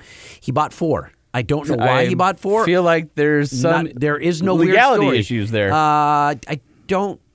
I don't know what the deal was. He was at a gun convention. He went bonkers and he bought a bunch of firearms. And, he's like, I don't know what I'm going to do with these. Do you want one? I said, absolutely. So I went right down to Turner's Sporting Goods. Yeah. I got my license. Yeah. Well, I applied and they get Yeah. it, gave it to me Yeah. later. Yeah. And I was all hot to trot. And then he just kind of just, I guess he decided to keep it. I don't remember what the deal was about a year ago. I was actually kind of excited. No, that would excite me too. And I, yet I didn't get it. So Well, I, am gonna I I've gotta got get enough- myself a gun. I've got enough guns for the both of us. What's the answer to this question? How do you holster your gun or not? Uh, yeah, so I carry. Uh, I've got a Springfield XD uh, subcompact uh, 40. That is my uh, EDC. I use, usually uh, pair it with uh, one of three or four different Benchmade knives, and uh, I inside the waistband uh, at my uh, five o'clock. So that's how I carry. But, uh, I Mm-hmm. But you don't have a safe. I won't tell you that because if you ever see my car, I don't want you to know if there is or if there isn't. Got it. Okay. Well, uh, lots then- of people steal cars to steal guns. Then let's talk about this. So, regardless of your situation, Holman, there are plenty of gun safes out there. Uh-huh. Yes, there are. Right. So, I guess you have to Google it. I mean, there's It- it just, good ones it- out there. And keep in mind, every every place is different in terms of the level of security you have to have to leave a firearm in the in the vehicle. Police meaning every state. Uh, yes, a lot of times you have to have it bolted to the car. Hmm. Sometimes you could just have a soft bag with it in it locked in the car. Just depends on where you live. Uh, but you can almost never have the the bullets, right? The ammunition and the gun together, correct? Not unless you have a uh, some sort of carry permit. I would imagine. At least that's how it is in California. We have uh, we probably have the strictest gun uh, laws in the nation, short of uh, Chicago and Washington D.C. But our whole state is pretty strict. So to uh, be able to carry, um, yeah, long guns are a lot easier to carry. You can just have it in a case locked up, and don't take this as any uh, legal advice from the Truck Show podcast. But uh, your mileage may vary. If I'm carrying a long gun, it's locked up in the back. Ammo is locked away and separate. Pretty obvious and- when you're carrying a long gun in your pants. You know what I'm saying? Have you seen that video where a guy pulls an I think it's an AK out of his pants? no. Yeah, to show you like how people can smuggle things. Was it like a gangster with like some giant Yeah. Adidas sweatpants? Yes, and just pulls out a massive gun. There's a whole bunch of videos like that. So you joke about that, but there are some crazy people out there. I was in downtown LA. Did I tell the story already? When I the guy pulled so. his uh, his machine gun out and uh, pointed at the crowd I was in at about three in the morning at a, outside of a rave. Um, that sounds odd. I, I, I do you didn't tell you know it was a machine gun. Yes, yes. He was in a club. So He- a fully automatic. we were outside. So Prince or a hunting sporting rifle. Prince owned a club in downtown LA. Uh-huh. And we were there at an after hours club. This is like three in the morning, and we're with about 40 of us in line. The line was going in real slow, and two guys came out all hot and heavy with uh, with a with like an out with an off duty uh, uh, cop. Okay. Right, and he's just ushering them out. Yeah. And they bail. They're they're I don't know they were in a fight or whatever, but they they just left uh, in a huff. Twenty minutes later, this Monte Carlo comes down the street, stops in the street, and this is like a major street, four lanes. At, at, in the lane closest to us. Now we're waiting. We're about twenty foot from the door to get inside, and there's a little planter box between me and the wall, and twenty foot away again is the mm-hmm. door. We're just waiting there, and we look over, and the car stops in the in the middle of the street by the curb. The guy got out of the, the passenger gets out of the tr- out of the car, walks around, opens the trunk, pulls out a blanket, takes the blanket off, and it's a machine gun. And he aims it towards us. It's a rifle. It's a rifle. It's a rifle. It's a rifle. It- it- I'm sure it wasn't a Thompson, you know, Tommy machine gun. I'm sorry. So it's not a machine. It's an automatic rifle. Okay. I would assume it's automatic. Could have been semi. Didn't matter. You're still scared. He's pointing it at us. So what was the deal? He was So mad at the bouncer, so then- or I don't know. So then people all we all jump in this. Some people rushed the door and got in. About ten people. Okay. I was in a part that couldn't get in. We just hit the planter box. So my ass end is sticking out like in the air, like he would have mowed. Well, I mean, let's threw- be honest. If you were gonna bricks. get, if you're gonna get shot, your butt's probably a good place to, to have it Absolutely. done. Yeah, I got some meat back there. So the the uh, the security guard slash cop walks out right at the guy, and this guy's waving it back and he's yelling something, but we couldn't hear because the music is Yeah, boom, sure. boom, Yeah, boom, yeah, yeah. coming out of the club. All that deep bass just obscuring what he's saying. He's screaming and yelling, aiming this gun at us, and he's about 40, 50 feet from us. Yeah, that's pretty close. It's way too close. and again, it's it looks like, and, and forgive me if I'm wrong, I don't know that much about guns. It has that uh, the banana clip on it. Okay. All right. And so the, the cop walks straight Also known as a magazine, because there are people right now that are banging their steering wheel, going, "It's Sorry, not a guys. clip." Sorry, guys. Not a clip. You're right. Magazine. And and he the cop walks out and literally walks right up to him like point blank where it's and he just takes his hand and puts it on the the the what is it the muzzle of the gun Uh-huh. and just pushes it down Uh huh. and starts having a dialogue with this guy. No way. Yes, has a dialogue with this What year guy. was this? This had been like uh, 94, 95. Oh wow. Okay. When the rave scene was big out there. Yeah. here. Sure. So the guy takes the gun, he puts it back in the trunk, he gets in the car and drives away. You that would never happen. These and days. so the thing is is that this cop was he was I mean he was literally outgunned. It was so weird. It was like the cop knew Yeah. that he wasn't going to win this fight, so he just said, "Put the gun away Yeah. and And- and leave." get out of and here the guy listened to him for whatever reason. Wow. And we were sweating bullets. Yeah. I mean, So what happened? How did you all go home, or did you stay in line and, and go to the um, rave? We they opened the door. We got in in the next like five minutes. They just let us And all in, good? and it was a sucky club. No. By that time, it's four a.m. and we're like it was just. And no, then you went to King night. Taco. We didn't go to King Taco. I love King Taco Nah, at, we like, went to, 2 a.m.. Taco Bell for breakfast and it, my uh, my my wife is part Mexican, and so she takes me to King Taco, Mm-hmm. and so I will be the only gringo in there. And so I have a lot of things. No, there's a lot no, of gringos in King Taco. Not at 2 a.m. Okay, maybe And not. they're all wearing Dodger hats. Yeah, at every true. single one of them. And so here's the white dude walks in. By the way, blue Dodger hats. Here's Don't dude in the- even say you walk in with a red Angels with a red hat. Angels You're hat. an idiot. And uh, You're and- an idiot. and- no, no, my wife's like, I got this. And you don't want to mess with my wife because she packs a shiv. It doesn't matter. You walk in with a red Angels hat. Yep. At King Taco You're in going a to sea get of Dodger stuck, fans. and there ain't nothing your wife can do about it. Oh, yeah, she's pretty tough. I, You're don't know. moron. You got an email? Yeah, I got one uh, from our friend Kyle. We haven't heard from him in a while. He says, "Hey, Lightning and Holman, this is your favorite Jeep driving listener, Kyle." Uh, he says, "Show is still great. Suckage is at an all-time low. I recently sold my. he didn't hear the last couple shows, oh did he? my god! Well, this is from uh, a couple uh, weeks ago. Okay. I recently sold my big block GMT 400 and bought a 98 Ram with a 24 valve Cummins and a manual trans. Oh, it's such a sweet combo. Mm-hmm. I am happy to say goodbye to an automatic transmission for a while and say hello to 4x4, bacon gears, turbo whistle, and green pumps. I'm with lightning on the green pumps. Love No, it. They, just, See? uh, I, am not. Listen, I'll I'm not- in it for I'm not disagreeing with you. I'm just saying that they're not all green. I agree they should be, but they're not. Well, I admitted my surprise. Yeah, I admitted that okay, I Yeah. thought they were, they weren't, but I am glad that people are siding Pe- with people care about you. I am disappointed with the performance of this diesel in stock form. My gaster truck was way, way more fun to drive. I think this truck needs some Banks love. I don't talk about Banks. Did you see how I did that? I read it so it wouldn't be you. Yep. Uh, Banks is pricey. I don't know anyone who works there. Banks is pricey, but well, let's. Uh, it's a third party. No. Oh, hold on, hold on. I'm gonna allow you. I'm gonna allow you. I'm gonna allow you. Hold on. Banks is pricey, but the Galasode made me a fan. Is the truck show going to get a Banks discount code for listeners anytime soon? I'm not trying to get free stuff, just hoping to support the show and rock some Banks power. I won't promise you guys all kinds of perks for hooking me up and then bail. Cough, cough, Daytona Truck Meet Founder cough. Kyle.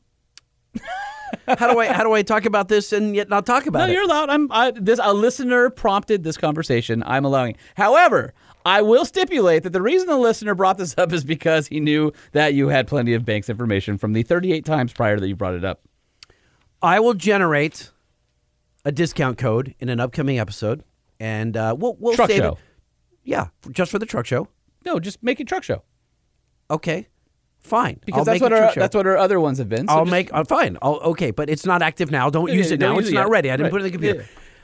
But something that always bugs me is a lot of guys say, "Oh, Banks, it's it's so expensive. You know, if you want the best, you got to buy the best, and you got to." It's not. We're not the most expensive. You know, there's other brands that are more expensive and that suck. Just go on Summit, go on Jegs, go on XDP. You'll find plenty of brands that cost more. Okay. And don't deliver on the promise. Read your next email. That was your out. Go Lightning! Oh, go Lightning. Yeah, Episode got 70, all Overland sorts of Expo, fans. Expo episode, he says. Okay. All right, this is from RB. Gentlemen of TSP, the Truck Show podcast. Number one, regarding internet URLs being forward slashes versus backslashes. Lightning is 100% correct. Congratulations. Number two, regarding saying or notating as PST when the US is in PDT is totally wrong. So again, Lightning is 100% correct. Congratulations. That feels good, doesn't it? Stand your ground, Jay. I'll back you 110% on these points. Sean, I'm surprised at you. Well, wait, but what did I do? I never said that. He says, I never disagreed with any of that. P.S. The internet was born under Unix, a full 11 years before Microsoft came into the scene. And Unix uses forward slashes in all path names. It would have been better if Microsoft had followed the originator Unix rather than carry forward the backslash and muddy the waters. Thanks, Ray. Oh, that's our buddy Popeye. I love Ray. Well, Ray is one of our uh, early, early listeners. Thanks, High five, Ray. oh, that was an air high five. Yeah. Oh, but here, here's one entitled "Dear Professor Lightning." Oh no. I just wanted to comment on your rant on forward slashes, backslashes, and www. I've worked in IT for my entire career. I have just one thing to say in response to your pedantic rant on forward slashes and backslashes. Uh, Thank you. Oh, what? This has bothered me for as long as I can remember. Yes! Yes, yes, yes! Who the hell made this mistake and made it stick? However, if you're being accurate, you can't just call it a slash as it's ambiguous. It has to be a forward slash, otherwise, it leads to even more confusion. And yes, browsers will correct you. But that's like saying I can ride a bike, even though I depend on training wheels. www? Well, I say that you're mostly right. Most sites will redirect or just flat out respond with or without the www, but that's not always true, Lightning. If you're going to argue for accuracy, you need to follow the site admin suggested URL for sites. You could easily make truckshowpodcast.com go to a completely different place than www.truckshowpodcast.com, though. Most wouldn't do that because it's silly. Thanks for the show, and I'm really curious about the Rivian truck now. Any thoughts on if it might make a good tow rig for my Jeep? Because that would be an awesome daily driver weekend tow rig if it could. Uh, thank you. That was from Nate. And Nate, uh, we don't know enough about Rivian yet. Nobody's driven them, and we've only seen the static examples at the auto shows and at Overland Expo. And uh, I guess we'll uh, to be determined. How about that? And we don't know enough about W's yet either. Okay. so this one is called Casa from Garrett. Hey, Lightning and Holman, when I heard you were going to Casa Bonita, I had to finally write in. The food is so bad, but the price for entry to such a great show. I've been going there on and off for about 40 years. Dang. Wow. Okay, since the 70s, right? Or what, even longer. Yeah. Um, it's always a riot when you go with a bunch of like drinking individuals. I can't wait to hear what you guys thought about it on a future episode. Well, unfortunately, we already talked about it in the last episode, which apparently you're going to catch up to soon. Love the podcast and keep up the great work. I'm still working on my way through your older podcasts. Love the Gail Banks episode so much. I went out and bought a Banks Power Ram Air intake for my JK. Keep it up as always. Five stars! Five stars! Well, I didn't bring up the B word. He did. All right, this is from our uh, buddy Richard, who's also a longtime listener of the show. Lightning Holman. So I might send you guys a couple more emails tonight, having some cocktails and doing work on the computer looking for something to listen to. I am all caught up on my truck show podcast and figured I might as well download the Muscle Car Place with Holman and man, I feel like I'm listening to old man radio. I'm late 30s and grew up in SoCal and loved KROQ, even KLSX, and grew to love talk radio. But the reason you guys will grow your brand is you're truly entertaining. Banter is good, radio style jingles are there, and sounds more like a radio show versus a dry podcast. Keep it up, my friends, and get that meetup set up because I will be there. Uh, first couple weeks of August, just keep that open. Right. I'm about to take my family's six iTunes devices and give you five stars. Sweet. Says uh, you read my emails before and sent me a shirt. Thank you. Oh, See, wow. we did. We sent shirts back Back in the at day. some some point. My kids have even called in and sang on the phone line, which you guys played many episodes ago, and that's from our friend Rich. Rich. Have your uh, kids call back in again. It's okay. 657 205 6105. 657 205 6105. I've got one here from John. He says, not a mall crawler, a tool hauler. Hey guys, Can't wait to hear about all the cool stuff you're doing this week. Don't hang me out to dry. Five stars! Sweet. And guess what he has in the back of his truck? This is not a decked system. It looks like a homemade wooden decked system. It is a wannabe decked system. Ooh, you know what? I think he's leaving some on the table without those Texas ball bearings helping those drawers slide buttery smooth. I'm just saying, John, we love you, but we got to upgrade you. And John owns a construction company. Look at this. He's even got a CSL number on here. Mm, it's contractor license. Okay. John, You need a deck system. You need a deck system And damn it, bad. sir, you can afford it. Yes. Go buy one right now. decked.com. Uh, ooh, I've got uh, one here from Neil. 70 episodes later. Hmm. It's Wednesday, my dudes. I don't get it. That's how it starts out. Okay. I'm just guessing that's the inflection. Okay. It's Wednesday, my dudes. Yeah, buddy. The Truck Show podcast was actually the first podcast I ever listened to. I fell in love with it after about three episodes after I started on 40. And it just so happens that I had a road trip ahead of me California to Florida and back. So I started from episode one, and now after about three or so months of listening, whenever I was driving or wrenching in the garage, I'm all caught up. I actually want to compile a short review of my 2017 F 150 XLT Coyote, that's the V8, yes. of what I thought about the truck after spending 5,500 miles in it over the course of two weeks and send it your way. I like that review. Since this show seems already be a platform for assisting consumers on their next financial mistake, I mean truck purchase.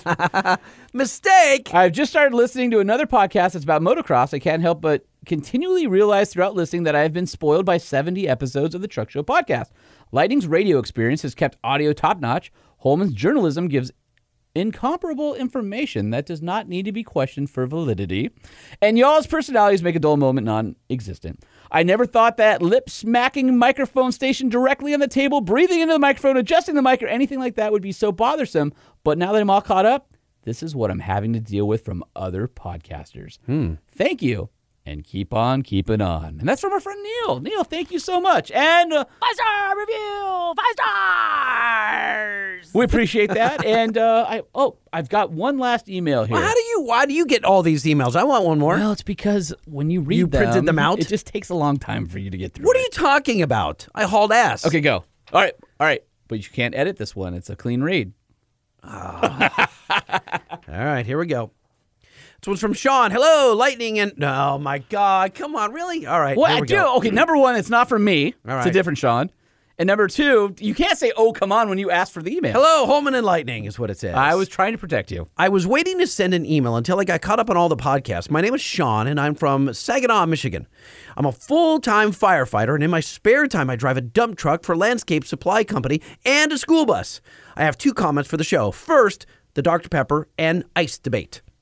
I cannot stand crushed ice. In my opinion, crushed ice takes up too much volume in the cup, and you get less pop or soda for your non Michigan people. Uh, yes, because they do call it pop there. Yeah, they do. Also, the crushed ice has more surface contact with the beverage and melts faster, which waters down your drink. Therefore, I have to go with cubed ice as my first go. But if you're going to drink it fast, don't you want crushed ice because it cools more molecules? It does because of the surface area. Yes. It does get it colder faster, but it can water it down faster as well. I think we need to have a, um, a Ooh, such a, such a quandary. Science. Mhm. Second one, and this is the big one. I feel like this is the Holman Show, who provides all the insider info and expert knowledge, and Lightning is just a truck enthusiast like all of us. And you let him into the studio to listen to the show and ask all the questions we're thinking, and then name dropping Gale Banks every once in a while. Hmm. Oh, ha, just kidding. Oh. Lightning. That's what he says. I don't believe him. that was says, funny. just I kidding. love it. You guys have a great dynamic together and a show. What? That's what he wrote. Well, I think he's saying we have a great show. We have a great dynamic That's not what and he wrote. a great show. He wrote, he says, you guys have a great dynamic Are you together. being sensitive? Now you're picking apart his uh, wonderfully crafted email. No, no, no. But I'm saying it's funny. It's funny how Uh-huh. he read it because what he wrote is you have a great dynamic together. Oh, and by the way, you have a show. You know what I mean? Well, I mean, he's not wrong. right. I left you a rating a while back, even when you constantly cut off your guests and they couldn't finish answering questions, which I am still waiting for the answers to. Keep up the great work and Four stars. no, he said five stars. Oh, okay, just checking. I- Yeah, I- yeah, well, figured- all right, all right, do hold on. Five stars. All right. and if you still have any shirts, so that's funny. XL or stickers, I would take one. Sean Gerard in Freeland, Michigan. Oh, well, all right. So uh, if you want to send us an email, truckshowpodcast at gmail.com. We love all your correspondence, good, bad, or indifferent. Mostly good. And if we're so deserving, please leave us a uh, five star review. It helps us with our rankings on Apple, on Apple Podcasts. By the way, uh, if you didn't hear, Apple is splitting up iTunes. And there Uh, is yeah, going to be Apple Podcasts. Yep, a dedicated uh, podcast app coming to uh, Macs, which will be pretty cool. Yep. and it'll be a companion to the dedicated podcast app that's on iOS. So be even easier for you to listen to your favorite podcast while you're sitting at work working on your old Mac. And if you're on Android, then steal someone's iPhone. Yeah, please. I mean, it's really about that simple. But you can listen to us anywhere. I mean, we really are everywhere. We're on uh, Google. We're on Apple. We're Well, on Stitcher. you're on listening to us now, so that's we're on radio.com. We're on uh, Spotify. We're on Pandora. We're on Podcast. We're on Podbean. We're on Pocket Cast, Overcast, some other casts. Oh, we're also on radio.com. Did I say Yeah. radio.com? I don't know. iHeart? we're on iHeartRadio too. Those are two different companies that hate each other. And- iHeart and Radio.com. Right, and those are two companies that uh, you've had some sort of interaction with in your, yeah, with? in your career. Yeah. What's funny uh, is both of them said, "You know what? We don't really get what you do. We're not really interested in this time at this time." And then guess what happened? Our podcast is on both of their platforms. And they had no say about it, and it's on their network. Yeah, because they, the way it worked is uh, we're hosted with a company called Libsyn, and so Libsyn's great. So anybody looking to podcast, Mm-hmm. I gave them the opportunity to make money. No, I know, right? And they're both like, "Well, I don't we really don't know. Well, And now they have to run it for free. which is awesome because Libsyn has these destinations, and we just put a check mark next to everywhere we want to be. Their decision was as bad as her decision to say this. Monitor key engine parameters. And in the end, we win. Yes, we do. So on that note, uh, I think that was a pretty good show. Oh, we ending it here? Okay. Yeah, I'm I'm happy have more to talk about. No, no, I'm good. Send us an email, truckshowpodcast at gmail.com, or call us on the five star hotline, 657 205 6105. The truck show, the truck show, the truck show. Oh, oh. And don't forget our socials at Truck Show Podcast on Instagram and Facebook, and at Truck Podcast on Twitter. And there's 48 of you that care. We don't care about Twitter. don't even bring that I- up. but it's funny. Eh, I, okay, sure, fine, fine. But are, we, are you checking Twitter? I'm not checking No, Twitter. but I, I literally can see uh, how the stuff has grown with our show. And so it, it just reminds me every time I look and it goes, you have this many people I would much rather have people follow us on Instagram or Facebook. Wouldn't you? Yeah. Well, then don't bring up the Twitter thing. Okay. I mean, you can, but you guys don't bother with it. That's Did all you- I'm saying. Did you know we have like 3,200 Instagram followers now? And it's growing quickly. so tell all your friends, subscribe, Absolutely. share the show. You know what I'm proud of? Uh, Nissan as a sponsor. Uh, yep. And Okay. decked. Yes. And you can go to nissanusa.com or down to your uh, local Nissan dealer. Are we counting down to the new Titan? We are. Ooh, I forgot about that And What's New in Trucks. what? Yeah, What? What? It's the what? That's huge news. If it's if you have something solid. yeah, so spy photos of the new Titan came out, Mm-hmm. and uh, pictures of the interior. Wait a minute. So this is not. Embargo. Oh, it is, but this has nothing to do with me, so I'm not under embargo. Oh. our spy photographer got pictures. Tell me more. Uh, there is a giant, like looks like a 10 inch screen sitting on the dash. It looks really cool. So Okay. uh, that nice interior has a big old screen in the middle now. Wait a minute. What kind of spy photo? What? Like, how close were they to, to Uh, see the screen? very so that screen is so big they're looking through the window they could see. Yeah, and you can see it. And it's different. It's not like the Ram where it's uh, vertical, or I guess it would be portrait mode. Right. It's landscape mode. So it's not. Oh, so more kind tall, of like a tall and slender. It's like the Mercedes is Yeah. like an S class. It's wide. yeah, not and- not quite that wide, but it's a big old screen. Okay. So it'll be a nice upgrade for uh, people looking for Titans. For when do we have official word from Nissan about this? Uh, I'm guessing either LA Auto Show in November-ish. Okay. Or January. All right, Detroit people. So here's what that means. That means the dealerships, your local Nissan dealer, knows there's a new Titan coming. You, got, you hop on those deals now on the models that are sitting on the showroom and floor. enjoy your five-year, hundred thousand mile warranty. That is what I'm saying. All right. Also, we can't forget our friends at Decked. Yes. Decked.com or Decked USA on Instagram. And uh, they love to hear from Truck Show Podcast uh, listeners. So if you go and, uh, I don't know, peruse their stuff, Just do a hashtag Truck Show Podcast so they Mhm. know that uh, you found out from us. You got to follow them, and look, they do promotions every once in a while. And uh, we're working on on social. Yes, we are. We have. We got one coming up. It's going to be pretty cool. Yes. So if you're a skier, surfer, snowboarder, off roader, you've always got stuff rattling around the back of your truck bed. Just go ahead, grab yourself a deck system. You can configure it right on their website. Buy the one that's perfect for your truck or your van.